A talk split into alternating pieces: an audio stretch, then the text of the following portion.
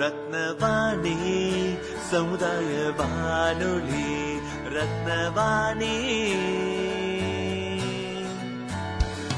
உங்க பிரச்சனையை சொல்லுங்க, தீர்வைய உடனே கேளுங்க, வெளியே வந்து குரல் கொடுங்க.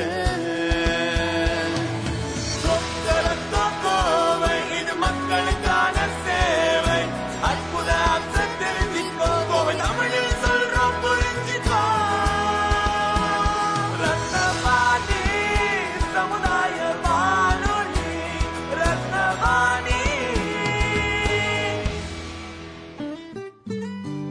ரத்னவாணி 90.8 சமுதாய வானொலி ஒலிபரப்பு கோவை ஈச்சனாரி ரத்தினம் கல்லூரி வளாகத்தில் இருந்து ஒலிபரப்பாகிறது.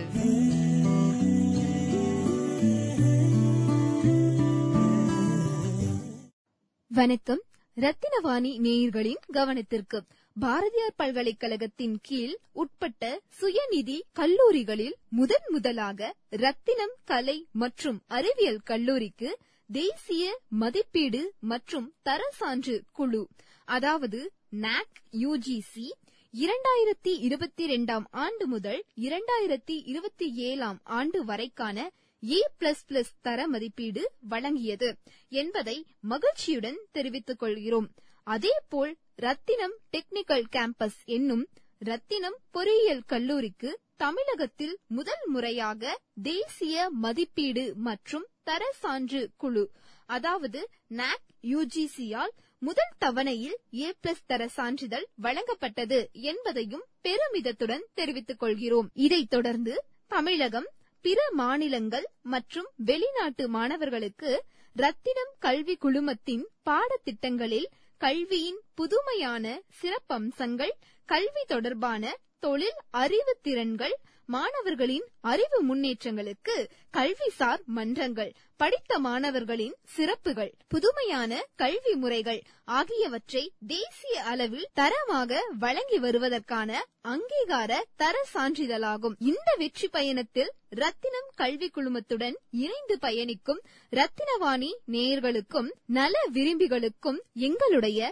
நன்றிகளும் வாழ்த்துக்களும். பகிர்ந்து கொள்வோம், இணைந்திருப்போம். ரத்தினவாணி 90.8 சமுதாய வானொலி. ரத்தினவாணி 90.8 சமுதாய வானொலியில் ரத்தின நேரம். வணக்கம், என் பேர் ரிதன்யா. நான் BSc psychology Ratnam college of arts and சயின்ஸில் படிக்கிறேன். ஸோ இன்றைக்கி வந்து நம்ம எதை பற்றி பார்க்க போகிறோம் அப்படின்னா, கவர்மெண்ட்டோட ரோல், சஸ்டெயினபிள் டெவலப்மெண்ட் கோல்ஸ் அப்படின்ற ஒரு விஷயத்தில் கவர்மெண்ட்டோட ரோல் எப்படி இருக்குது அப்படின்றத பற்றி பார்க்க போகிறோம். So first sustainable development goals அப்படின்னா என்ன அப்படின்னு பார்த்தா, sustainable development is nothing but நம்ம வந்து ஃப்யூச்சரில் வந்து நம்மளோட ஜென்ரேஷனுக்கு வந்து நம்ம என்ன வைக்க போகிறோம், அதாவது இருக்கிற நம்மக்கிட்ட இருக்கிற ரிசோர்ஸஸை வச்சு நம்ம எப்படி அதை ரீசைக்கிள் பண்ணி யூஸ் பண்ணலாமோ, இல்லை ஃப்யூச்சருக்கு தகுந்த மாதிரி எந்த ஒரு என்விரான்மெண்ட் பாதிப்பும் இல்லாமல் நம்ம எப்படி அதை சஸ்டெயினபிளாக கொண்டு போக போகிறோம் அப்படிங்கிறது தான் சஸ்டெயினபிள் டெவலப்மெண்ட். ஸோ அதில் நம்மளோட ரோலோ இல்லை நம்மளோட கவர்மெண்ட்டோட ரோலோ என்ன இருக்குது அப்படின்றத தான் பார்க்க போகிறோம். ஸோ இதில் வந்து பார்த்தீங்கன்னா ஃபர்ஸ்ட் வந்து எப்போ ஸ்டார்ட் ஆச்சுன்னா, யுனைடெட் நேஷன்ஸ் இருக்காங்க இல்லையா, ஸோ அவங்க வந்து இதை வந்து ஃபார்ம் பண்ணியிருக்காங்க. ஸோ அவங்க வந்து கொடுத்த கோல் வந்து 17 கோல்ஸ் இருக்குது வித் 169 டார்கெட்ஸோடு இருக்குது.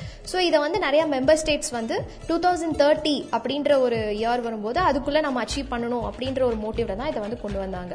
ஸோ இதில் வந்து இப்போ நம்ம என்ன பார்க்க போகிறோம் அப்படின்னா, இதில் நம்ம டார்கெட் பார்க்க போகிறது இல்லை, இதில் வந்து நம்ம வந்து ஒரு கேஸ் ஸ்டடி மாதிரி பார்க்க போகிறோம். ஃபார் எக்ஸாம்பிள் வந்து இப்போது இந்த கண்ட்ரியில் என்ன பண்ணிட்டு இருக்காங்க, நம்ம கண்ட்ரியில் நம்ம எப்படி இதை கொண்டு போயிட்டு இருக்கோம் அப்படிங்கிறது தான் நம்மளோட கான்டென்ட். ஸோ ஃபார் எக்ஸாம்பிள் இப்போ வந்து நான் எப்படி எடுத்திருக்கேன் அப்படின்னா, டென்மார்க் டு டெல்லி அப்படின்ற ஒரு விஷயம் தான் எடுத்திருக்கேன், ஒரு கேஸ் ஸ்டடி மாதிரி எடுத்திருக்கேன். ஸோ டென்மார்க் டு டெல்லி அப்படின்றது என்னன்னா, டென்மார்க்ல எப்படி இருக்காங்க, நம்ம நாட்டில் நாம இப்போ என்ன பண்ணிட்டு இருக்கோம் அப்படின்றது தான் என்னோட கண்டென்ட். ஸோ டென்மார்க் அப்படிங்கிறது வந்து it is a country. So அங்கே வந்து அதோட கேபிட்டல் சிட்டி வந்து கோப்பன்ஹேகன் அப்படிங்கிற ஒரு சிட்டி. ஸோ கோப்பன்ஹேகன் அப்படிங்கிறது வந்து அதோட கேபிட்டல், அண்ட் அது வந்து தான் வேர்ல்ட்ஸ் மோஸ்ட் சஸ்டெயினபிள் சிட்டி அப்படின்னு சொல்கிறாங்க.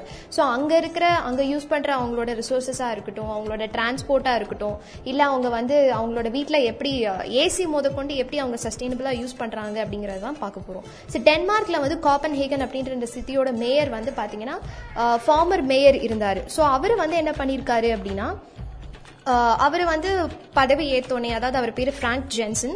ஸோ அவர் வந்து மேயராக பதவி ஏற்றோன்னே வந்து ஒரு மோட்டோ மாதிரி எடுத்துக்கிட்டாரு. என்ன அப்படின்னா, அவரோட சிட்டி, அந்த கோபன்ஹேகன் சிட்டியை வந்து ஒரு கார்பன் நியூட்ரல் சிட்டியாக மாற்றணும். 2025 நான் வந்து ஒரு கார்பன் நியூட்ரல் சிட்டியாக, வேர்ல்டுலேயே என்னோட சிட்டி மட்டும்தான் அப்படி இருக்கணும் அப்படின்ற ஒரு நல்ல ஒரு மோட்டிவேஷன் கொடுத்தாரு அந்த சிட்டிக்கு. ஸோ மற்ற மேயராக இருக்கட்டும் இல்லை மற்ற பொலிட்டீஷியன்ஸ் வந்து இந்த மாதிரி ஒரு விஷயத்தை வச்சிருப்பாங்களா அப்படின்னு தெரியாது. பட் வந்து அவரே வந்து அந்த நாட்டில் வந்து அப்படி ஒரு யூனிக்கான ஒரு விஷயத்தை கொண்டு வந்தாரு. ஸோ அதே மாதிரி அவர் கவர்மெண்ட் மட்டும் இல்லாமல் இண்டிவிஜுவலாக இருக்கட்டும், அந்த ஒரு சிட்டியோட மோஸ்ட் எல்லா இண்டிவிஜுவலுமே இந்த ஒரு மோட்டோவை ஃபாலோ பண்ண ஆரம்பிச்சாங்க. ஸோ இவரோட விஷன் என்னவா இருந்தது அப்படின்னா, mobility, pollution and energy. Mobility அப்படிங்கிறது வந்து டிரான்ஸ்போர்ட். ஸோ அதை எப்படி சஸ்டைனபிளாக கொண்டு வரலாம், பொல்யூஷன் அதை எப்படி நம்ம குறைக்கலாம், எனர்ஜி அதை எப்படி நம்ம வந்து இன்னும் நேச்சுரலாக கொண்டு வரலாம் அப்படிங்கிறது தான் அவரோட மோட்டோ. ஸோ ஃபர்ஸ்ட் வந்து இவர் என்ன இம்பாக்ட் கிரியேட் பண்ணாரு அப்படின்னா, 62% ஆஃப் பீப்புள், அந்த கோபன்ஹேகன் சிட்டியில வந்து 62% மக்கள் வந்து பைசைக்கிள் யூஸ் பண்ண ஆரம்பிச்சாங்க. மிதிவண்டின்னு சொல்லுவாங்க இல்லையா, ஸோ அந்த சைக்கிளை வந்து டிரான்ஸ்போர்ட்டேஷனுக்கு யூஸ் பண்ணாங்க. ஸோ இது வந்து கிட்டத்தட்ட 70% மேல இருக்கிற கார்பன் எமிஷனை அப்படியே குறைச்சிது 2 இயர்ஸ்ல. ஸோ இது ஒரு பெரிய இம்பாக்டை கிரியேட் பண்ணுச்சு. அதே மாதிரி அவரோட நாட்டில், அந்த டென்மார்க் அப்படிங்கிற அந்த கண்ட்ரியில வந்து ஒரு 1990s அந்த மாதிரி டைம்ல வந்து பயங்கர வார் அப்படின்றனால, வார் வந்த சூழ்நிலை இருந்ததுனால அவரோட வாட்டர் எல்லாமே கண்டாமினேட் ஆயிடுச்சு. ஸோ இவர் வந்த டைம்ல என்ன பண்ணாரு அப்படின்னா, அந்த கண்டாமினேட்டட் வாட்டர்ஸ்க்குன்னு தனியா டாலர்ஸ், தனியா ஒரு எஸ்டிமேட்டட் எக்கனாமிக் கண்டிஷன் கொடுத்து, ஸோ அதுக்குன்னு வந்து அந்த கண்டாமினேட்டட் வாட்டர்ஸ் எல்லாத்தையும் ஹார்பரா மாத்தினாரு. ஃபார் எக்ஸாம்பிள், நம்ம வந்து ஒரு படத்துல பார்த்திருப்போம், கூவ மாத்த வந்து நம்ம அப்படியே வந்து ஒரு ஸ்விம்மிங் போற மாதிரி மாத்தலாம் அப்படின்னு சொல்லி ஒரு படத்துல விஜய் தேவர்கொண்டா சொல்லியிருப்பாரு. ஸோ அதே மாதிரி தான் இவரை வந்து ஆக்சுவலா அதை அப்படியே பண்ணி காமிச்சாரு. கண்டாமினேட்டட் வாட்டர் ஃபுல்லாவே வந்து அவர் ஒரு ஹார்பரா மாத்தி, அதை ஸ்விம் பண்ற மாதிரி, அவரோட பீப்புள் வந்து வீக்கெண்ட் ஆனா ஸ்விம் பண்ற மாதிரியும், போட்டிங் போற மாதிரியும், அண்ட் ஜெட் போற மாதிரியும், அந்த மாதிரி அவர் வந்து ஒரு இம்பாக்ட் கிரியேட் பண்ணாரு. ஸோ அதே மாதிரி டிஸ்ட்ரிக்ட் ஹீட்டிங் மெத்தட் அப்படின்ற ஒரு விஷயத்தை வந்து அவர் கொண்டு வந்தார். அது என்ன அப்படின்னா, இப்போ நம்ம வீட்டிலலாம் வந்து ஏசி எப்படி யூஸ் பண்ணுறோம், நம்ம ஏர் கூலர் வச்சுருப்போம், அப்படி இல்லைன்னா ஏர் கண்டிஷனர் மாதிரி மேலே மாட்டி வச்சுருப்போம். ஸோ அது வந்து நமக்கு மேக்ஸிமமான எனர்ஜி வந்து அது கன்சியூம் பண்ணும். பட் இவர் என்ன பண்ணார் அப்படின்னா, அவரோட ஹார்பர்லேருந்தே வந்து பைப்ஸ் எல்லாம் கனெக்ட் பண்ணி, அந்த ஹார்பரில் கிடைக்கிற அந்த கூலிங் அப்படின்ற ஒரு விஷயம் இருக்கும் இல்லைங்களா, அந்த வாட்டரில் இருக்கிற அந்த ஈரத்தன்மை, ஸோ அதை வந்து பைப்ஸ் மூலமாக கனெக்ட் பண்ணி பில்டிங்ஸ்க்கு கனெக்ட் பண்ணி அங்கிருந்து வந்து கூலிங் கொண்டு வர மாதிரி ஒரு டெக்னாலஜி கண்டுபிடிச்சாரு. ஸோ இதுதான் வந்து டிஸ்ட்ரிக்ட் கூலிங் அப்படிங்கிற ஒரு மெத்தட் வந்து அவங்களோட கண்ட்ரியில் யூஸ் பண்றது, அதாவது மோஸ்ட் ஸ்பெஷலி கோபன்ஹேகன் சிட்டியில் யூஸ் பண்ணப்படுற ஒரு டெக்னாலஜி. ஸோ இது எதுக்காக அப்படின்னா, மேக்ஸிமம் எனர்ஜி வந்து இது மினிமைஸ் பண்ணும், அதே மாதிரி கார்பன் எமிஷனை வந்து இது மினிமைஸ் பண்ணும். ஸோ இது ஒரு சஸ்டைனபிள் டெவலப்மெண்ட். அண்ட் அதே மாதிரி சொல்யூஷன் லேப் அப்படின்ற ஒரு இம்பாக்ட் இவர் கிரியேட் பண்ணாரு. சொல்யூஷன் லேப் அப்படிங்கிறது என்னன்னா, இப்போ அவரோட சிட்டியை வந்து, இவரோட விஷனே வந்து மோஸ்ட் சஸ்டைனபிள் சிட்டியாக மாற்றணும் அப்படிங்கறதா. இந்த சொல்யூஷன் லேப் என்ன பண்ணாருன்னா, ஒரு லேப் இதுக்குன்னு செட் பண்ணி நம்ம எப்படி இன்னும் சஸ்டைனபிள் டெவலப்மெண்ட், சஸ்டைனபிள் டெக்னாலஜியை கொண்டு வரலாம் அப்படின்றத யோசிச்சு, அந்த லேப்ல வந்து இந்த விஷயங்கள் மட்டும்தான் பண்ணுவாங்க. இது எப்படி லொக்கேட் ஆயிருக்கு அப்படின்னா, சிட்டியோட சென்டர்ல லொக்கேட் ஆயிருக்கும். எதுக்காக அப்படின்னா, அவங்க கண்டுபிடிக்கிற ஒவ்வொரு டெக்னாலஜியும் வந்து சிட்டியோட சென்டர்ல இம்ப்ளிமெண்ட் பண்ணி பார்த்து, அதுல இருந்து வந்து எக்ஸ்பீரியன்ஸ் எடுத்து அதை எக்ஸ்பெரிமெண்ட் பண்ணி பார்ப்பாங்க. ஸோ இதுதான் அந்த சொல்யூஷன் லேப். அதே மாதிரி இது போல நிறைய விஷயங்கள் அவங்க ட்ரை பண்ணி, நிறைய விஷயங்கள் வந்து ஒரு 70% ஆஃப் கார்பன் எமிஷன் வந்து அந்த கோபன்ஹேகன் சிட்டியால குறைக்க முடிஞ்சது. ஸோ இதுதான் வந்து டென்மார்க் பண்ணப்பட்ட ஒரு மிகப்பெரிய அற்புதம், ஒரு அச்சீவ்மெண்ட் அப்படின்னு சொல்லலாம். ஸோ இப்போ நம்ம கண்ட்ரிக்கு வருவோம். டெல்லியில் எப்படி இருக்கு, நம்ம இப்போ டெல்லியில பத்தி நமக்கு தெரியாதது ஒன்றுமே கிடையாது. இன்ஃபேக்ட் நான் வந்து டெல்லியில வந்து எனக்கு ஒரு அட்மிஷன் கிடைச்சுமே வந்து நான் அங்கே பொல்யூஷன் காரணமாகவே நான் அதை வேணான்னு சொன்னேன். ஸோ அந்த மாதிரி ஒரு சுச்சுவேஷன்ல தான் நம்ம கண்ட்ரியில டெல்லியில இருக்கு. பட் நம்ம நாட்டில் வந்து இப்போவும் பொல்யூஷனுக்காக ஆன்டி பொல்யூஷன் ஆக்டிவிட்டீஸாக இருக்கட்டும், இல்லை ஒரு கிரீன் என்விரான்மெண்ட்டாக கிரியேட் பண்ணணும் அப்படின்றதுக்காக ஆக்டிவிட்டீஸ் இருக்க தான் செய்யுது. பட் இருந்தாலும் வந்து அது பத்துறதில்லை. ஏன்னா அப்படி பத்தி இருந்ததுன்னா கண்டிப்பாக வந்து ஒரு 5 மந்த்ஸ்க்கு முன்னாடி டெல்லியில வந்து பொல்யூஷனுக்காக மட்டுமே மாஸ்க் போட வேண்டிய சிச்சுவேஷன் வந்திருக்காது. ஸோ அப்படி ஒரு சிச்சுவேஷன் வந்ததுனால தான் நான் இங்கே டென்மார்க்கையும் டெல்லியும் வந்து கம்பேர் பண்ணியிருக்கேன். நாம இன்னும் நம்ம நாட்டை சரி பண்றதுக்கு, நம்மளோட கேபிட்டல் சிட்டியை சரி பண்றதுக்கு என்னென்னலாம் பண்ணணும், என்னென்னலாம் நம்ம ஒரு இண்டிவிஜுவலாகவும் இல்லை ஒரு கவர்மெண்டோட இன்ஃப்ளூயன்ஸ்னாலையும் எவ்வளோ பண்ண வேண்டியது இருக்கு அப்படிங்கிறதுக்காக தான் நான் டென்மார்க் டு டெல்லி அப்படின்னு எடுத்திருக்கேன். So Delhi like second largest city in India. So and also பொல்யூஷன்லேயே வந்து வேர்ல்ட்ல third largest pollution emission-ஆ இருக்கு, emitting country-ஆ இருக்கு, எமிட்டிங் சிட்டியாக இருக்குது. ஸோ அதோட சின்ன ஸ்டாட்ஸ் மட்டும் பார்ப்போம், எவ்வளோக்கு எவ்வளோ எமிஷன்ஸ் கொடுக்குது அப்படின்னு. டெல்லியில் வந்து பார்த்தீங்கன்னா மோஸ்ட்லி வந்து 41% வந்து வெஹிகுலர் எமிஷன் மட்டும் இருக்குது. அதாவது பைக்காக இருக்கட்டும், இல்லை காராக இருக்கட்டும், இல்லை லாரியாக இருக்கட்டும், அதில் இருக்கிற 41% வெஹிகுலர் எமிஷன் தான் அங்கே இருக்கிற பொல்யூஷனுக்கு காரணம். அதே மாதிரி டஸ்ட் அண்ட் இண்டஸ்ட்ரீஸ், ஸோ இதில் வந்து மிச்சம் 21% அண்ட் 18% வந்து இதுலேருந்து வருது. அண்ட் இது போக ஒரு வேடிக்கையான விஷயம், டெல்லியில் எதனால் பொல்யூஷன் வருது அப்படின்னா கிராப் பேர்ன் பண்ணுறதுனால தான் மேக்ஸிமம் பொல்யூஷன் வருது அப்படின்னு சொல்கிறாங்க. ஸோ இந்த கிராப் பேர்னிங்கிறது வந்து இது ஒரு தனி கதை. இது வந்து பக்கத்தில் இருக்கிற 2 ஸ்டேட்டில், சண்டிகர் ஹரியானா மாதிரி ஸ்டேட்ஸ்ல வந்து ஒரு சர்டன் சீசன்ல மட்டும் கிராப் பர்ன் பண்ணுவாங்க. ஸோ அங்கிருந்து ஜியாகிரபிக்கல் சேஞ்சஸ் இருக்கிறதுனால அங்க இருக்கிற பர்னிங் வந்து அந்த புகை ஸ்மோக் எல்லாமே வந்து டெல்லியில வரும். ஸோ இதனாலதான் வந்து மேக்ஸிமம் ஏர் பொல்யூஷன் கிரைசிஸ் வருது அப்படின்னு சொல்றாங்க. நாம நினைக்கிற மாதிரி இண்டஸ்ட்ரீஸ்னால அதிகமா வருது, பட் அதை விடவே இந்த கிராப் பர்னிங்னால நிறைய காசஸ் இருக்கு அப்படின்னு சொல்றாங்க. ஸோ இதை எப்படி நம்ம கண்ட்ரோல் பண்ணலாம் அப்படின்னா, இப்போ வந்து faster adaptation of electric vehicles, அதாவது 2030 நம்ம வந்து எல்லாருமே இந்தியா ஃபுல்லாக இல்லை டெல்லி ஃபுல்லாக வந்து எலக்ட்ரிக்கல் வெஹிக்கிள்ஸ் தான் யூஸ் பண்ணணும் அப்படின்ற ஒரு மெஷர் வந்து நம்ம கொண்டு வந்திருக்காங்க. பட் ஸ்டில் வந்து இதுக்கான அவேர்னஸ் ரொம்ப கம்மியாக இருக்குது. ஸோ நாம் வந்து இன்னும் எலக்ட்ரிக்கல் வெஹிக்கிள்ஸ்க்கு பற்றின அவேர்னஸ் கிரியேட் பண்ணினா தான் கண்டிப்பாக வந்து வெஹிகுலர் எமிஷன்ஸ், அதாவது மோஸ்ட்லி வந்து ஒரு 41% ஆஃப் வெஹிகுலர் எமிஷன்ஸை வந்து நம்மளால் கண்ட்ரோல் பண்ண முடியும். ஸோ அதே மாதிரி any vehicle older than 10 to 15 years, அதாவது ஒரு 10 to 15 வருஷத்துக்கு மேலே ஒரு வெஹிக்கிள் ஓல்டரா இன்னும் இருந்து நம்ம யூஸ் பண்ணிட்டு இருந்தோம்னா அதுல இருக்கிற எமிஷன்ஸ் வந்து நிறைய வந்து ஓசோன்லயா இருக்கட்டும், இல்ல நம்ம என்விரான்மெண்டா இருக்கட்டும், ரொம்ப பாதிப்பை கொடுக்கும். ஸோ அதையும் நம்ம வந்து பேன் பண்ண ஆரம்பிக்கணும். ஸோ அதே மாதிரி 2021 அப்படின்ற ஒரு இல்லை ஒரு 2030 அந்த காலகட்டத்துக்குள்ள நம்மகிட்ட இருக்கிற மெட்ரோபாலிட்டன் சிட்டிஸ் இருக்கு இல்லையா, like Chennai and Delhi and Pune, so இந்த மாதிரி இந்த மாதிரி சிட்டிஸில் வந்து நம்ம சோலார் எனர்ஜி வச்சு யூஸ் பண்ணுற மாதிரி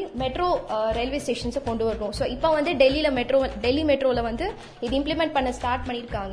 பட் மோஸ்ட்லி வந்து எல்லா மெட்ரோபாலிட்டன் சிட்டிஸையும் இந்த மாதிரி ஒரு மெஷர் கொண்டு வந்தோம் அப்படின்னா கண்டிப்பாக வந்து நம்மளால் சோலார் எனர்ஜிக்கு டைரெக்டாக போக முடியும் அண்ட் எமிஷனை வந்து கிரேட் லெவலில் கம்மி பண்ண முடியும். ஸோ அதே மாதிரி பயோ டீகம்போசர் அப்படிங்கிற ஒரு விஷயம் வந்து ஃபார்மிங்கில் வந்து ரொம்ப ஹெல்ப்ஃபுல்லாக இருக்கும். இது எதுக்காக அப்படின்னா கிராப் பேர்ன் பண்ணுறாங்க, அதுதான் டெல்லி பொல்யூஷனுக்கு காரணம் அப்படின்னு நான் சொன்னேன் இல்லையா. ஸோ அதுக்கு வந்து இது ரொம்ப யூஸ்ஃபுல்லாக இருக்கும். ஸோ இந்த மாதிரி மெஷர்ஸ்லாம் நம்ம அவேர்னஸ் கிரியேட் பண்ணிக்கிட்டே இருக்கணும். யூத்துக்கிட்டேயா இருக்கட்டும், இல்லை அடல்ட்ஸ்கிட்டேயா இருக்கட்டும், இல்லை ஃபார்மிங் பண்ணுறவங்க கிட்டேயா இருக்கட்டும். ஸோ இந்த மாதிரி அவேர்னஸ் கிரியேட் பண்ணிகிட்டே இருந்தோம்னா தான் கண்டிப்பாக வந்து இந்த ஒரு பெரிய ஒரு நேச்சுரல் டிசாஸ்டரை வந்து நம்மளால் கம்மி பண்ண முடியும். ஏன்னா நம்ம சிட்டியில் இருக்கட்டும், டெல்லியில் இருக்கிற எமிஷன் மட்டும் 2 million பீப்புளை கொல்ல போகுது அப்படின்னு ஒரு எஸ்டிமேஷன் சொல்லியிருக்காங்க. So this is not actually good for a country like India. So கண்டிப்பாக இதை வந்து எல்லாரும் மனசில் வச்சுட்டு அதுக்கு தகுந்த மாதிரி நம்மளோட நாட்டையும் மனசில் வச்சுக்கிட்டு அதுக்கு தகுந்த மாதிரி நடந்துக்கிட்டா நல்லது. தேங்க்யூ. ரத்தினவாணி 90.8 சமுதாய வானொலியில் ரத்தின நேரம். I am Varshavardhani, English Club Coordinator from the Department of English. Happy day everyone. எப்போவுமே ஏப்ரல் மந்த்னா நம்ம வந்துட்டு இங்கிலீஷ் லிட்ரேச்சரில் வந்துட்டு ரொம்ப ஸ்பெஷலாகவே பார்ப்போம். தட் இஸ் பிகாஸ் ஏப்ரல் மந்தில் we have celebrated language day celebrate பண்ணுவோம், அப்புறம் புக்ஸ் டே, லைப்ரரி டே, அந்த மாதிரியான டே செலிப்ரேட் பண்ணுவோம். All because of Shakespeare. எதுக்காக ஷேக்ஸ்பியர் சொல்கிறேன்னா, ஏன்னா ஹீ வந்துட்டு born and died in the same month and same date, April 23rd. So இந்த மந்த் வந்து ஆஸ் எ லிட்ரேச்சர், இங்கிலீஷ் லிட்ரேச்சருக்கு வந்து it is very very special. So அதை இம்பேக்டாக வச்சு we have started and competition as a Shakespearean week. So in the Shakespearean week today we have focused on a competition called as a flash fiction. Before telling about this competition, எதுக்கு flash fiction அப்படிங்கிற competition வச்சோம் அப்படின்னா, ஏன்னா Shakespeare வந்துட்டு மற்ற ரைட்டர்ஸோட compare பண்ணும்போது he is always a special. நான் லிட்ரரி பீப்புளுக்கும் கூட ஷேக்ஸ்பியரை தெரியும். உலகத்தில் யார்கிட்ட ஷேக்ஸ்பியர், இங்கிலீஷ் லிட்ரேச்சர், இங்கிலீஷ்னாவே ஷேக்ஸ்பியர் அப்படிங்கிறது வந்து சின்ன கிட்ஸ் கூட வந்து தெரியறதுக்கான சான்சஸ் வந்து கிரியேட் ஆயிருக்கு. ஷேக்ஸ்பியர் ஏன் ஸ்பெஷல் அப்படின்னு சொல்கிறோன்னா, மற்ற ரைட்டர்ஸுக்கு வந்துட்டு every writing has a unique talent. ஆனால் ஷேக்ஸ்பியரோட டேலண்ட் எப்படின்னா, எல்லா ஏஜ்க்கும் எல்லா விதமான ஸ்டேட்டஸ் பீப்புளுக்கும் அவங்களோட ரைட்டிங் வந்துட்டு போகிற மாதிரி அவரோட ரைட்டிங் ஸ்டைல் வந்து யூஸ் பண்ணியிருக்காரு. Even to the common people, even இந்த டைம் ஆஃப் 18th century அது அப்ளிகபிள் ஆகும், 21st century அது அப்ளிகபிள் ஆகும். அந்த மாதிரியான ரைட்டிங்ஸை வந்துட்டு ஷேக்ஸ்பியர் ஃபோக்கஸ் பண்ணனால அது வந்து எப்போவுமே வந்து ஷேக்ஸ்பியர் அப்படின்னா he is consider as a universal writer. Universal wits அப்படின்னு சொல்லுவாங்க. அதில் ஒன் ஆஃப் த ரைட்டர் வந்து ஷேக்ஸ்பியர் அப்படின்னு சொல்கிறாங்க. ஸோ இதை பேஸ் பண்ணி we have created a competition called as a flash fiction. இந்த காம்படிஷனில் we focused young budding writers who are vibrant. அந்த ரைட்டர்ஸை வச்சு we have framed a photographic story, the flash fiction. So ஃபோட்டோகிராஃபிஸ் வந்து நாங்கள் ப்ரொஜெக்ட் பண்ணோம். அந்த ஃபோட்டோகிராஃபிஸ்க்கு வந்து நாங்கள் ஒரு டைம் லிமிட் கொடுத்தோம். ஒரு 1 minute 2 minute டைம் கொடுத்தோம். அந்த டைம் லிமிட்டில் அவங்க வந்து அந்த ஃபோட்டோகிராஃபிஸை கிராஸ்ப் பண்ணிவிட்டு they should write a story. So அந்த மாதிரி தான் வந்துட்டு இப்போது இங்கே எழுதியிருக்காங்க நிறையா பேர். So total number of participants பார்த்தீங்கன்னா ஒரு 45 பார்ட்டிசிபென்ட்ஸ் வந்து டிஃப்ரெண்ட் டிபார்ட்மெண்ட்ஸ்லேருந்து தே ஹாவ் பார்ட்டிசிபேட்டட். ஸோ என்னென்ன இமேஜஸ் நாங்கள் வந்து ஃபோக்கஸ் பண்ணி காமிச்சோம் அப்படின்னா ஒரு ஃப்ரெண்ட்ஷிப் இமேஜ் காமிச்சோம், ஒரு க்ரையிங் இமேஜ், அப்புறம் breakup, loneliness, forest, scenic image, அப்புறம் பாய் வித் த டாக், அப்புறம் meditation, music, brain, rich man, poor man, love, family, rainy, work place, happiness with colleagues, இந்த மாதிரியான டிஃப்ரெண்ட் இமேஜஸ் வந்துட்டு நாங்கள் ப்ரொஜெக்ட் பண்ணி காமிச்சோம். So with this all images they should write a story. இதை தான் வந்து நாங்கள் ஃபோக்கஸ் பண்ணி பார்த்தோம். we didn't see the grammatical error. we get just focused on the content. like Shakespeare, அவர் எப்படி ஒரு writer who has focused on the content, அது மாதிரி we just focused on the content alone. So அதை வச்சு அதுலேருந்து ஒரு glimpse of participants மட்டும் ஒரு 4-5 participants has narrated their stories in this program. so I will just let the students to tell their stories. kindly lend your ears. ungaloda valuable time spend panni just hear their creative stories what they have written and they have said as a story to you. just sit back and enjoy it. thank you. hi, this is Shimsi from first BA English. நான் வந்து Shakespearean காம்படிஷனில் flash ஃபிக்ஷன்கிற ஈவெண்ட்டில் participate பண்ணியிருக்கேன். நான் வந்து காட்டின ஃபோட்டோஸில் என்னோடய views and ideas use பண்ணி என்னோடய ஓன் ஸ்டோரி, ஃபிக்ஷனல் ஸ்டோரியை க்ரியேட் பண்ணியிருக்கேன். And the title of the story வந்து மை கிராண்ட்பாஸ் அட்வைஸ். இதில் வந்து நான் ஒரு 5 ஃப்ரெண்ட்ஸை பற்றி சொல்லியிருப்பேன், டிஸ்கிரைப் பண்ணியிருப்பேன். ஸோ அவங்க வந்து அந்த 5 ஃப்ரெண்ட்ஸுமே வந்து சின்னதுலேருந்தே வந்து ஒட்டுக்கா வளர்ந்துருப்பாங்க. ஆஃப்டர் அவங்களோட அடல்ட்ஹுட்க்கு அப்புறம் அவங்க வந்து செப்பரேட் ஆயிடுவாங்க. எதனாலனா அவங்களுக்குள்ளே வந்து ஒரு பொண்ணும் பையனும் வந்து அஃபேர் ஆகிடும். ஸோ அவங்களோட லவ்வால் மற்றவங்க வந்து டிஸ்டர்ப் ஆகி ஸோ அந்த ஃப்ரெண்ட்ஷிப் வந்து ஸ்பாயில் ஆயிரும். நெக்ஸ்ட் பார்ட்டில் வந்து நான் ஒவ்வொருத்தரை பற்றி எக்ஸ்பிளைன் பண்ணியிருப்பேன். ஒன் ஆஃப் த பாய், அவன் மெயின் நேம் வந்து ஆலன், அவன் வந்து ஒரு ஆர்ஃபனாக இருப்பான். ஸோ சின்னதுலேருந்தே இந்த ஃப்ரெண்ட்ஸ் கூட இருக்கிறங்காட்டி after the break of friendship அவன் வந்து ரொம்ப தனியாக ஃபீல் பண்ண ஆரம்பிச்சிருவான். ஸோ அதுலேருந்து வெளியே வரக்காக அவன் ரொம்ப ட்ரை பண்ணுவான். அவனுக்கு அந்த ஆர்ஃபனேஜ் அப்புறம் அங்கே இருக்க மதர் சிஸ்லி அவனை டேக் கேரர் அவங்க வந்து மதர் சிஸ்லியாவை தவிர அவனுக்கு இந்த ஃப்ரெண்ட்ஸ் தான் எல்லாமே இருந்தாங்க.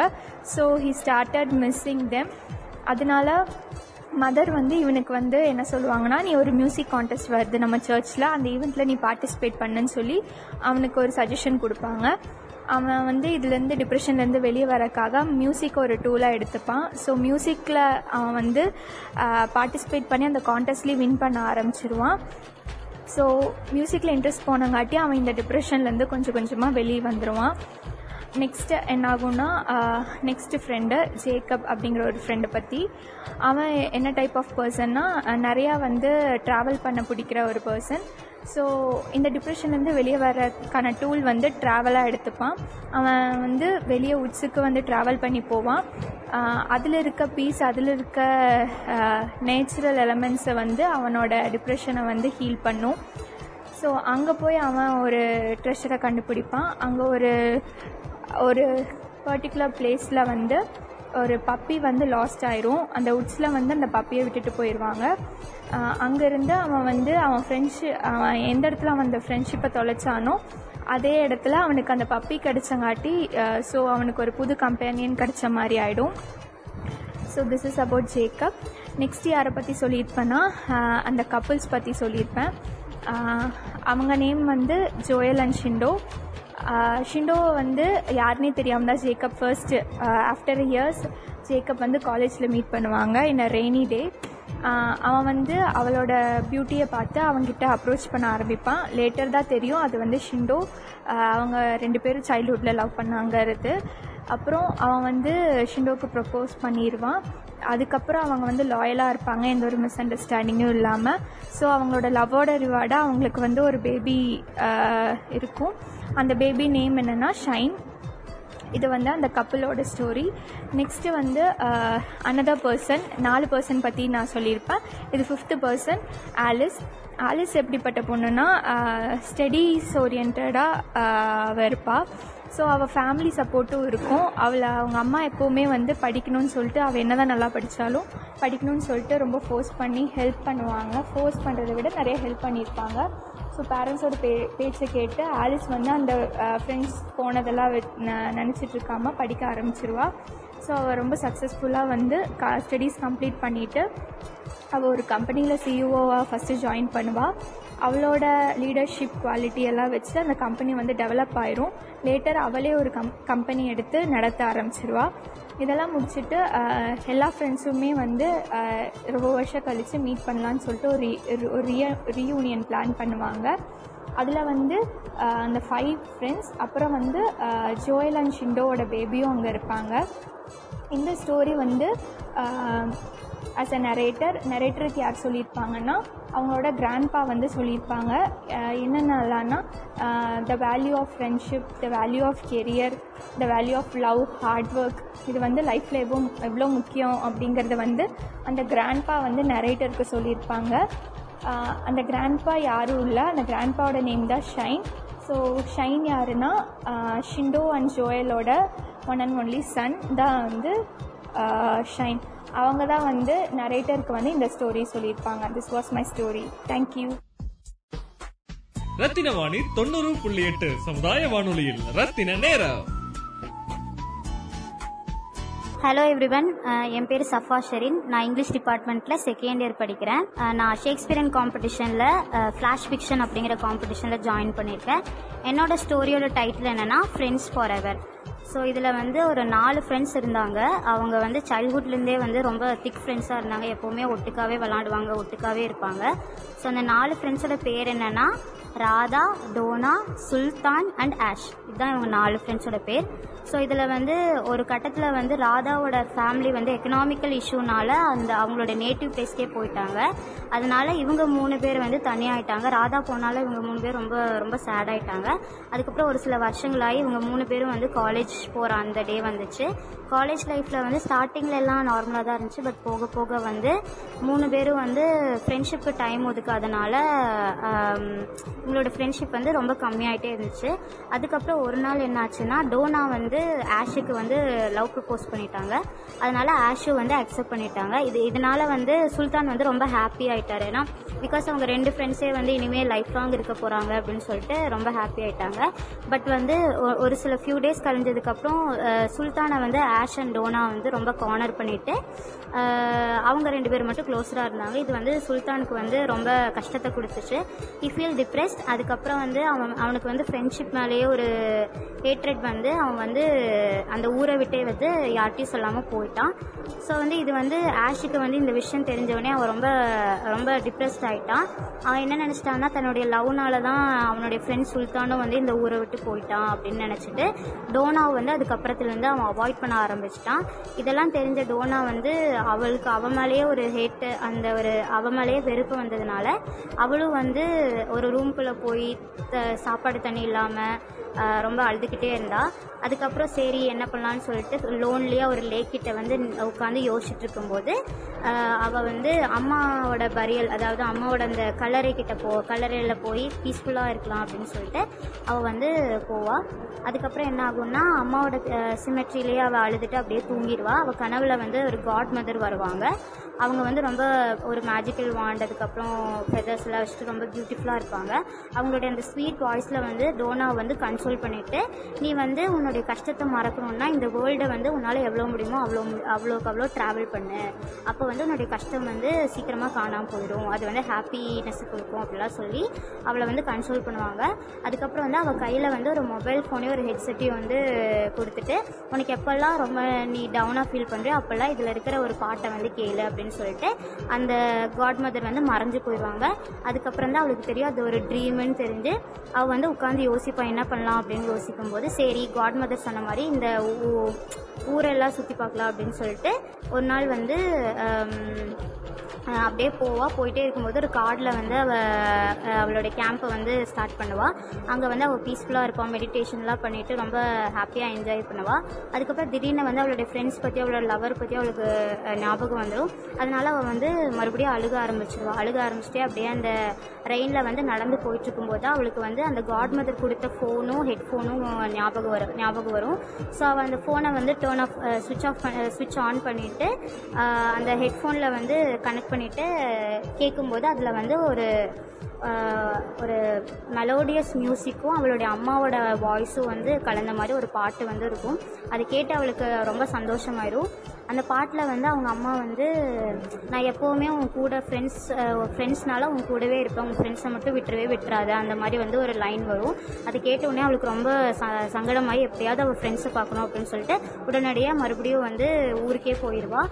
அங்கே வந்து ஆஷ் வந்து ஆல்ரெடி வந்து சுல்தான் போன டிப்ரெஷன்லேயும் மறுபடியும் டோனாவும் விட்டுட்டு போயிட்டா அப்படின்னு சொல்லிட்டு இன்னும் ரொம்ப சங்கடத்தில் இருப்பாள். அப்பான்னு பார்த்து டோனா வந்தவுடனே அவனுக்கு வந்து ரொம்ப சந்தோஷமாயிடும். ஸோ அதனால் வந்து அவன் வந்து மறுபடியும் ரிங்கெல்லாம் ப்ரொபோஸ் பண்ணி ரெண்டு பேரும் மேரேஜ் பண்ணி ஹாப்பியாக இருப்பாங்க. அதுக்கப்புறம் வந்து அவங்களுக்கு குழந்தையும் பிறந்து இன்னும் ரொம்ப ஹாப்பி ஆகிடுவாங்க.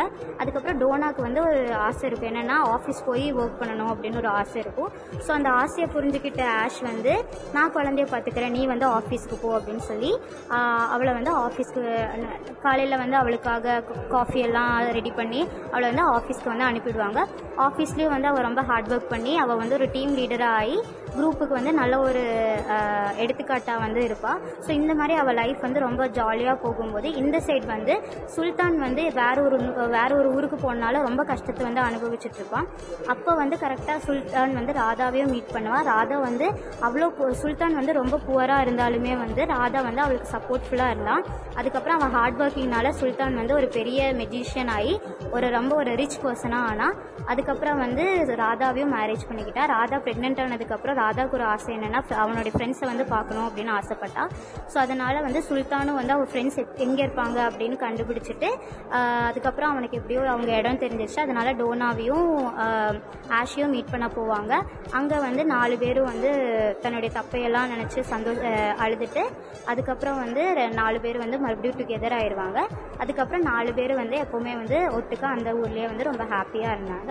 அவங்க குழந்தைங்களும் வந்து அவங்கள மாதிரியே ஒரு திக் ஃப்ரெண்ட்ஸாக வந்து இருந்தாங்க. ஸோ இதுலேருந்து என்ன தெரியுதுன்னா, ஃப்ரெண்ட்ஷிப் இஸ் இம்பார்ட்டன்ட் தான் ஆர் லைஃப் அப்படின்னு தெரியுது. தேங்க்யூ. ரத்தினவாணி 90.8 சமுதாய வானொலியில் ரத்தின நேரம். Hi, myself V Pradeep Kumar from BSc CDAS. So என்னுடைய கதை வந்து எப்படி ஆரம்பிக்குது அப்படின்னா, பிரதீப் அப்படின்ற ஒருத்தவர் வந்து ஒரு ஆடிட்டோரியமில் பேச ஆரம்பிக்கிறாரு. ஸோ என்ன பேச ஆரம்பிக்கிறாரு அந்த கதையை அப்படியே கண்டினியூவாக பார்க்கலாம். என்னுடைய பேர் பிரதீப் குமார். நான் வந்து இப்போ வந்து ஒரு பெரிய பிஸ்னஸ்மேன், அந்த ஒரு ஆண்டர்ப்ரனர். பட் 6 வருஷத்துக்கு முன்னாடி எனக்கு நிறைய மெமரிஸும் இருக்குது அண்ட் ஸ்ட்ரகிள்ஸும் இருக்குது. ஸோ 6 வருஷத்துக்கு முன்னாடி பார்த்தோன்னா பிரதீப் அண்ட் ரக்ஷித் 2 பேரும் ஒரு ஃப்ரெண்ட்ஸாக இருக்காங்க. ஸோ ரக்ஷித் வந்து ஒரு பொண்ணை பற்றி பேசுகிறாரு. இந்த மாதிரி நான் ஒரு பொண்ணை பார்த்தேன், அவங்க எனக்கு பிடிச்சிருக்கு அப்படின்னு. ஸோ சடனாக அவங்க வந்து 2 பேரும் ஒரு கலாய்ச்சிக்கிற மாதிரி பேசிட்டு பிரதீப் வந்து கேன்டீனுக்கு ரக்ஷித்தை கூப்பிட்டு போகிறாரு. அந்த டைமில் ரக்ஷித் வந்து சடனாக ஸ்டாப் ஆகி நிற்கிறாரு. என்ன அப்படின்னு பார்த்தோன்னா, கேன்டீனில் அந்த பொண்ணை பார்த்து அவர் வந்து ஒரு போதையான நிலைக்கு தள்ளப்படுறாரு. என்ன பண்ணுறது அப்படின்னு தெரியாமல். ஸோ அந்த பொண்ணு ரொம்பவே அழகாக இருக்காங்க, கருப்பு கலர் குர்த்தி போட்டு ஒரு அழகான கண்களோட அந்த பொண்ணு அங்கே இருக்காங்க. ஸோ சடனாக ரக்ஷித் வந்து எதை பற்றியும் யோசிக்காமல் போய் அந்த பொண்ணுக்கிட்ட உங்கள் பேர் என்னன்னு கேட்குறாரு. அதை பார்த்து அந்த பொண்ணு வந்து ரொம்பவே ஷாக்காக பார்க்குறாங்க. யாருன்னே தெரியாத ஒருத்தர் எப்படி இந்த மாதிரி வந்து நேம் டைம் கேட்கறாரு அப்படின்ட்டு. அண்ட் ஆல்சோ பிரதீப்பும் ரொம்ப ஷாக்காக வியர்டாக பார்க்குறான். ஏன் அப்படின்னா இவன் வந்து இதுக்கு முன்னாடி எந்த பொண்ணுக்கிட்டையும் பேசலையே, ஏன் பேசுகிறான் அப்படின்ற மாதிரி. ஸோ ரெண்டு பேருமே லவ் பண்ண ஆரம்பிச்சிடுறாங்க கொஞ்ச நாளுக்கு அப்புறம், ரக்ஷித்தும் ஜனனியும். ஸோ இது வந்து பிரதீப்புக்கு வந்து பிடிக்காம போகுது. ஏன் பிடிக்காம போகுதுன்னா பிரதீப் கூட டைம் வந்து ரக்ஷித் அதிகமாக ஸ்பெண்ட் பண்ணல அப்படின்ற ஒரு விஷயம் வந்து பிரதீப்புக்கு வந்து புரிஞ்சு அது பிடிக்காம போகுது, லவ் அப்படின்ற ஒரு விஷயம். ஒரு 3 மாதத்துக்கு அப்புறம் பார்க்க போனால் ரக்ஷித் வந்து ரொம்பவே வந்து அதிகமாக பேசிகிட்டு இருக்காரு. பிரதீப் கூட எந்த ஒரு இன்ட்ராக்ஷனுமே இல்லாமல் டைம் ஸ்பெண்ட் பண்ணுறது எல்லாமே கம்மியாகிடுது. ஸோ பிரதீப்போட பர்த்டே அன்றைக்கி ரக்ஷித் வந்து பிரதீப்போட வீட்டுக்கு போகிறாரு. பட் பிரதீப்போட பர்த்டே அப்படின்றது தெரியாமலே ரக்ஷித் வந்து அவரோட வீட்டுக்கு போனதால பிரதீப் வந்து கோபமாக கேட்குறாரு, என் பர்த்டேன்னு கூட உனக்கு தெரியாதா அப்படின்னு கேட்கும்போது இயர்ஃபோன்ஸ் போட்டிருந்த ரக்ஷித் வந்து அவங்க ஆளான ஜனனிக்கிட்ட, அதாவது லவ்வரான ஜனனிக்கிட்ட தான் பேசுகிறாரே தவிர பிரதீப் என்ன சொல்கிறாருன்னு கேட்காதனால பிரதீப் வந்து உடனே கோவப்பட்டு ரக்ஷித் அடிச்சிடுறாரு. ஸோ ரெண்டு பேருக்குமே சண்டை வருது, சண்டை போட்டு ரொம்ப பிரிஞ்சிடுறாங்க. பிரதீப்பை பொறுத்த வரைக்கும் இதுக்கு முன்னாடி எந்த ஃப்ரெண்ட்ஸுமே அவருக்கு இல்லை, ரொம்பவே வந்து ஒரு ரக்ஷித் கூட மட்டுமே ஃப்ரெண்டாக இருக்க ஒரு நபர் தான் பிரதீப். ஸோ அப்படி இருந்த பிரதீப் வந்து ரக்ஷித் பிரிஞ்சதுக்கப்புறம் ரொம்ப லோன்லினஸும் டிப்ரெஷனும் கிடைச்சிது. காலேஜ் முடிஞ்சுது, காலேஜ் முடிஞ்சதுக்கப்புறமும் ரக்ஷித்தோட தாட்ஸ் வந்து பிரதீப் விட்டு போகலை, ஏன்னா அவரோட ஃப்ரெண்ட்ஷிப் அந்தளவுக்கு இருந்து.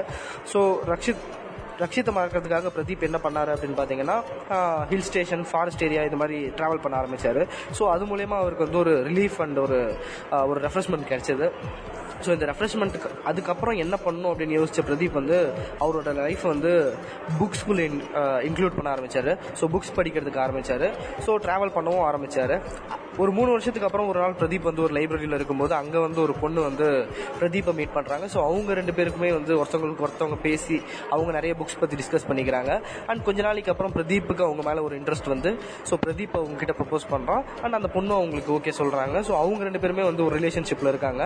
அண்ட் 4 வருஷம் அதுக்கப்புறம் வந்து பார்க்கும்போது அண்ட் 2 வருஷத்துக்கு அப்புறம் பார்க்கும்போது ரெண்டு பேருமே மேரேஜ் பண்ணிக்கிறாங்க. மேரேஜ் பண்ணிக்கிட்ட உடனே சும்மா இருக்கக்கூடாது அப்படின்றதுக்காக பிரதீப் வந்து ஏதோ ஒரு வேலைக்கு, பிடிக்காத வேலைக்கு, பிடிக்காமல் செய்கிற வேலையை வந்து வேறு வழி இல்லாமல் செஞ்சிட்ருக்காரு.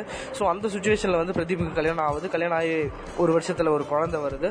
ஸோ அப்போ வேறு வழியே இல்லாமல் இந்த வேலையை, பிடிக்காத வேலையை தான் பண்ணி ஆகணும் அப்படின்ற சுச்சுவேஷனில் இருக்க பிரதீப் ஆடிட்டோரியமில் திருப்பி அவரை காமிக்கிறோம். பிரதீப் சொல்ல ஆரம்பிக்கிறாரு என்ன அப்படின்னு பார்த்தோம்னா, நான் வந்து எனக்கு வந்து பிடிக்காத வேலையை தான் நான் இப்போ பண்ணிகிட்டு இருந்தேன். அண்ட் எனக்கு பிடிக்கிற வேலையை நான் பண்ண ஆரம்பித்தேன். ஸோ எனக்கு என் ஒய்ஃப் வந்து சப்போர்ட்டிவாக இருந்தாங்க. ஸோ அவங்க சப்போர்ட்டிவாக இருந்ததுனால தான் இந்த இடத்துல நான் அவங்க முன்னாடி நின்று பேசுகிறேன். ஸோ சொசைட்டியை பொறுத்த வரைக்கும் 90s எங்களை மாதிரி ஆளுங்கள்லாம் பார்த்தீங்கன்னா ஒன்று மோசமான ஹார்ட் ஒர்க் மட்டுமே பண்ணிகிட்டு இருந்தாங்க, ஸ்மார்ட்டாக எதுவுமே யோசிக்காமல் ஒரு பலரும் அப்படி தான் இருந்தாங்க. அண்ட் இப்போ இருக்க உங்களோட ஜென்ரேஷன், 2K ஜென்ரேஷன் பார்த்தீங்கன்னா மேக்ஸிமம் வெயிட் எல்லாத்தையுமே வந்து வயிற்றில், அதாவது சாப்பிட்டுட்டு எதுவுமே பண்ணாமல் சிம்பிளாக எதுவுமே பண்ணாமல் உட்காந்துட்டு இருக்கிற மாதிரி தான் இருக்கீங்க. பட் நீங்கள் ரெண்டு பேருமே நீங்கள், அதாவது 90s மாதிரியும் இல்லாமல் 2Kல இருக்க இது மாதிரியும் இல்லாமல் உங்களோட ஒர்க்கை வந்து ஹார்டராகவும் ஸ்மார்ட்டராகவும் பண்ணிங்கன்னா நீங்களும் சக்ஸஸ் ஆகலாம். ஸோ உங்களுடைய பிரதீப் அப்படின்னு சொல்லிட்டு பிரதீப் வந்து அவருடைய ஸ்பீச்சை வந்து முடிக்கிறாரு. ஆடிட்டோரியம் ஃபுல்லாக கிளாப் பண்ணுறாங்க. ஸோ அப்போ தான் எல்லாருக்குமே தெரிய வருது இவர் இதே ஸ்கூலில் படித்த ஒருத்தவர். ஸோ அவங்க ஸ்கூலுக்கு சீஃப் கெஸ்ட்டாக வந்திருக்காரு அப்படின்றது. ஸோ இதோட கதை வந்து முடியுது. ரத்தினவாணி 90.8 சமுதாய வானொலியில் ரத்தின நேரம். I am Komla Devi, BCom CA. நான் இப்போ பொதுவாக எல்லா லைஃப்ல நடக்கிறதா நான் சொல்ல போறேன். என்னன்னா, சுரேஷும் ரமேஷும் ரெண்டு பேரும் ரொம்ப பெஸ்ட் ஃப்ரெண்ட்ஸு. அவங்க வந்து சைல்டுஹுட்ல இருந்து ஈவன் காலேஜ் டேஸ் வரைக்கும் ரொம்ப க்ளோஸா இருந்தவங்க. அவங்க ரெண்டு பேர் ரொம்ப என்ஜாய் பண்ணுவாங்க. இப்படி ரமேஷோட கேரக்டர் பார்த்தீங்கன்னா ரொம்ப இன்னசென்ட்டான பாய், சாஃப்ட் கேரக்டர், இன்னசென்ட்டான பாய். அதுக்கே ஆப்போசிட் வந்து சுரேஷ் வந்து எப்படின்னா ஒரு என்ஜாயபிள் பர்சனாக இருப்பான். அவனுக்கு வந்து எப்படி இது கரடு முரடு ஒன்றும் தெரியாத அந்த மாதிரி கேரக்டராக இருக்கும்போது, பட் அவங்க ரெண்டு பேர் யோசிக்கிறது வந்து ஒரே மாதிரியா இருக்கும். ரெண்டு பேருக்கு வேவ் லென்த் வந்து கரெக்டாக இருக்கும். அந்த அவங்க வந்து காலேஜ் டேஸ் வந்து என்ஜாய் பண்ணிட்டு இருக்கிற சமயத்தில் சுரேஷ் வந்து அவனுக்கு லவ் வரும். அந்த பொண்ணு பேர் கண்மணி. அந்த பொண்ணு கேரக்டர் பார்த்தீங்கன்னா வீட்லேயே தனியாக, மீன்ஸ் கூட பிறந்தவங்க யாரும் இல்லை, அதிகமாக அவளுக்கு ஃப்ரெண்ட்ஸே இல்லை. இவன் சுரேஷும் ரமேஷும் இருக்கிற ரிலேஷன்ஷிப் பார்த்து அவளுக்கு பிடிக்க மாட்டேங்குது. அதனால வந்து ரமேஷ்க்கு வந்து ரொம்ப ஹர்ட்டாக இருந்தது. ஏன்னா ரமேஷ் வந்து ரொம்ப இன்னசென்ட் கேரக்டர், சாஃப்ட் கேரக்டர். அவனுக்கு எது சொன்னாலும் ஃபீலிங்ஸ் வந்து அதிகமாக வந்துடுங்காட்டி ஸோ அவன் வந்து ஃபீல் பண்ண ஆரம்பிச்சிட்டா ரமேஷ். சூர்யா வந்து சூர்யா நாங்கள் ரெண்டு பேரும் இருக்க முடியலன்னு சொல்லி தான் அவன் ஃபீல் பண்ணான். ஒரு கட்டத்தில் வந்து அவன் எக்ஸ்ட்ரீம் லெவலுக்கு போயிட்டான். ரொம்ப டிப்ரெஷனாக இருக்கவும் போனாங்காட்டி அவன் வந்து ஒரு நாள் யோசித்தான், நம்ம ஏன் இப்படி இருக்கணும், நம்ம வந்து என்ஜாய் பண்ண, லைஃப் இருக்கிறது ஒன்ஸு, நம்ம என்ஜாய் பண்ணணும்னு நினச்சிட்டு அவன் வந்து அதெல்லாம் டிப்ரெஷனெல்லாம் ஒதுக்கி வச்சுட்டு அவன் கொஞ்சம் கொஞ்சமாக ரிக்கவர் ஆகிறக்காக அவன் வந்து மெடிடேஷன், மியூசிக்கு அதெல்லாம் கேட்டான். அதுக்கப்புறமா நம்மளும் வாழ்க்கை இப்படியே போகக்கூடாது, நம்மளும் முன்னேறணும்னு சொல்லிட்டு அவன் வந்து நாலேஜ் கெயின் பண்ண ஆரம்பித்தான். ஆப்டிடியூட் நிறையா பண்ணுவான், மியூசிக் கேட்பான், என்ஜாய் பண்ணுவான், சும்மா இருக்க டைம் வந்து மெடிடேஷன் பண்ணுவான். அந்த டைமில் வந்து அவன் வந்து ஹிமாலயன் ஹெவனுக்கு போகும்போது அவனுக்கு அந்த பீஸ்ஃபுல்லான லைஃப் பார்க்க வந்து அவனுக்கு ரொம்ப செல்ஃப் ரியலைசேஷன், அவனை பற்றி அவனே தெரிய ஆரம்பிச்சங்காட்டி அதனால் அவன் வந்து லைஃப்பில் கொஞ்சம் சக்ஸஸ்ஃபுல்லாக மூவ் பண்ணிகிட்டு இருக்கும் போது அவனுக்குன்னு ஒரு வாழ்க்கை துணையாக வரும்போது ஒரு பொண்ணு வந்தான். அந்த பொண்ணு வந்து ரொம்ப இட் மீன்ஸ் கண்ட்ரோலான மைண்டான பொண்ணு, ரொம்ப ஒரு சக்ஸஸான பொண்ணு. அந்த பொண்ணுக்கு வந்து அவங்க ரெண்டு பேத்துக்கு சேர்ந்து ஒரு குழந்தையே பிறந்தது. அந்த டைமில் வந்து இவனுக்கு வந்து ஒர்க் ஸ்பெஷல் காட்டி அவன் வந்து ரொம்ப டிப்ரெஷனில் மறுபடியும் அகெயின் அந்த லைஃப்குள்ளே போகும்போது அவனால் கரெக்டாக கான்சென்ட்ரேட் பண்ண முடியாதங்காட்டி பண்ண முடியல. அதனால் ஸோ ஒய்ஃபு என்கரேஜ் பண்ணும்போது அவங்க சூப்பர்வைசர், மேனேஜர்லாம் கொஞ்சம் தாழ்த்தி பேசிகிட்டு இருந்தாங்க. இருந்தால் ஒய்ஃப் வந்து என்கரேஜ் பண்ணியிருக்கும் போது அவனுக்கு பாய் பேபி பிறந்தான். பிறந்துட்டு அவன் ஹார்ட் ஒர்க் நிறையா பண்ணிகிட்டு இருக்கும் போது அவனுக்கு அந்த வேலையை முடிச்சினோடனே அவனுக்கு ரொம்ப ஃப்ரீயாக இருந்தது. அதுக்கப்புறமா அந்த மீட்டிங்கில் வந்து அவன் சொன்னங்காட்டி அவனுக்கு நிறையா பாராட்டுகள் வந்தங்காட்டி அவன் ரொம்ப கஷ்டமான வேலையை முடிச்சு கொடுத்துருக்கான், அதனால் ரொம்ப பாராட்டுகள் வந்தது. அவன் வந்து அப்படியே லைஃப் இப்படியே போயிட்டு இருக்கும்போது சேவிங் அமௌண்ட்டெல்லாம் இருக்கும் போது சேவிங் அமௌண்ட் பண்ணிட்டு இருந்தான். அப்புறம் நாளில் இடையில அப்படியே போக போக அந்த சேவிங் அமௌண்ட்டு குறைஞ்சி போய். தேங்க்யூ. ரத்தினவாணி 90.8 சமுதாய வானொலியில் ரத்தின நேரம். Hi, I am Gayatri Shivkumar, pursuing second MA English in Ratnam College of Arts and Science. நான் ஒரு ஸ்டோரி எழுதியிருக்கேன். அந்த ஸ்டோரியோட டைட்டில் என்னன்னு பார்த்தீங்கன்னா சேஸ் யுவர் ட்ரீம்ஸ். அதுதான் என்னோட ஸ்டோரியோட டைட்டில். இந்த ஸ்டோரி எப்படி ஸ்டார்ட் ஆகுது அப்படின்னு பார்த்தீங்கன்னா ஒரு தத்துவத்தோடு தான் ஸ்டார்ட் ஆகுது. நான் சொல்கிறேன். Behind the every chaos, there will be a pleasant soul which strives to attain the destination. அதாவது எவ்வளோ பெரிய குழப்பங்களுக்கு பின்னாடியும் எவ்வளோ பெரிய ஆரவாரத்துக்கு பின்னாடியும் ஒரு அமைதியான ஒரு ஆன்மா, அதாவது ஒரு அமைதியான ஒரு சோல் வந்து எப்படியாவது நம்ம இலக்க போயிட்டுருக்க இலக்கை அடைஞ்சிட மாட்டோமா அப்படின்னு நினச்சிட்டு இருக்கவங்க இருப்பாங்க, ஓகேவா? அந்த மாதிரி ஒரு பொண்ணு தான் வந்து ரமிகா. அவள் வந்து எப்போவுமே நிறையா கனவுகள் இருக்குது அவளுக்கு. அவள் வந்து எப்போவுமே ஒரு புதுசாக ஒரு விஷயத்தை எக்ஸ்ப்ளோர் பண்ணணும், நிறையா பர்சன்ஸை வந்து அட்ராக்ட் பண்ணணும், நாட் இன் தி பேட் மீன், அதாவது நிறைய பேர் கூட தெரிஞ்சுக்கணும், பழகணும், நிறையா ஊர்களுக்கு போகணும் அப்படிங்கிற ஒரு விஷயம் அவங்களுக்குள்ளே தோணிக்கிட்டே இருக்கும். அது வந்து அவங்க ட்ரீமாகவும் வச்சுருந்தாங்க. அதாவது அதுக்கப்புறம் பார்த்திங்கன்னா she never stopped loving people அப்படின்னு சொல்லலாம். இதில் முக்கியமான விஷயம் என்னென்னா அவங்க ஃப்ரெண்ட்ஸை அவங்க யாருக்கிட்டையுமே விட்டு கொடுக்க மாட்டாங்க, அதாவது அவங்க ஃபர்ஸ்ட் லவ் வர வரைக்கும். ஸோ அந்த நாள் வந்தது. ஒரு பையனை அவங்க லவ் பண்ணாங்க. அந்த பையனுடைய பேர் வந்து ரோஹித். ரெண்டு பேரும் ரொம்ப லவ் பண்ணிக்கிறாங்க, ரோஹித்தும் ரமிகாவும். திடீர்னு அவங்க ரோஹித்தோட ஃப்ரெண்டு ஒருத்தவங்க வராங்க ஒரு மிஸ் இன்ஃபர்மேஷனை கேரி பண்ணிக்கிட்டு, அதாவது நான் ரமிகாவை வந்து இன்னொரு ஆள் கூட பார்த்தேன்டா அப்படின்னு சொல்லிட்டு. உடனே ரமிகாவுக்கு பயங்கரமான கோவம் வந்துருச்சு. என்னடா நீ, நான் வந்து நீ தான் என் உலகம்னு சொல்லிட்டு இருக்கேன், நீ தான் எனக்கு எல்லாமே நான் சொல்லிட்டு இருக்கேன், திடீர்னு வந்து இப்படி நீ பேசிகிட்டு இருக்க, நான் அந்த மாதிரி பொண்ணு கிடையாது, I just wanted to chase my dreams always, not persons அப்படிங்கிற மாதிரி அவங்க சொல்கிறாங்க. ஸோ ரெண்டு பேத்துக்கு பயங்கரமான வாக்குவாதம், ரெண்டு பேரும் பிரிஞ்சிடுறாங்க. அந்த சமயத்தில் பிரிஞ்சதுக்கப்புறம் ஒரு நாள் என்ன ஆகுதுன்னா ரமிகா என்ன பண்ணுறாங்க, சே நமக்கு இது லவ் வேணாப்பா, ஒன்றும் வேணாப்பா அப்படின்னு சொல்லிட்டு அவங்க என்ன பண்ணுறாங்கன்னா காடு மலைகள் காடுகள் அப்படின்னு சுற்ற ஆரம்பிச்சிடுறாங்க. அதாவது அவங்களுக்கு புது விஷயத்தை அவங்க எக்ஸ்ப்ளோர் பண்ணணும் அப்படிங்கிறதுனால. ஸோ அதாவது அதுதான் அவங்க ட்ரீமும் கூடயும். ஸோ அவங்க started to chase her dream. அதுக்கப்புறம் ஒரு பெரிய ஒரு பள்ளத்தாக்கு, அதாவது வேலி, அப்புறம் ஒரு பெரிய மவுண்டன் ரேஞ்ச், அங்கெல்லாம் போய் அவங்க அந்த ஏரை வந்து, அதாவது அந்த காற்றை வந்து சுவாசிச்சு பார்க்குறாங்க. அந்த காற்றுல வந்து ஒரு குழப்பமோ, அந்த காற்றுல வந்து ஒரு பொல்யூஷனோ எதுவுமே கிடையாது. அது வந்து அவங்களுக்கு ஒரு புது புத்துணர்ச்சியை தருது to tackle her chaos in life. So அவங்க என்ன பண்ணுறாங்க அப்படின்னா, she started to write a novel. எப்படி நாவல் எழுதுறாங்க அப்படின்னா, அவங்களுக்கு நிறைய ஏஸ்தட்டிக் சென்ஸ் அதிகம். ஸோ அவங்க என்ன பண்ணுறாங்கன்னா, ஒரு லவ் ஸ்டோரி எழுதுறாங்க.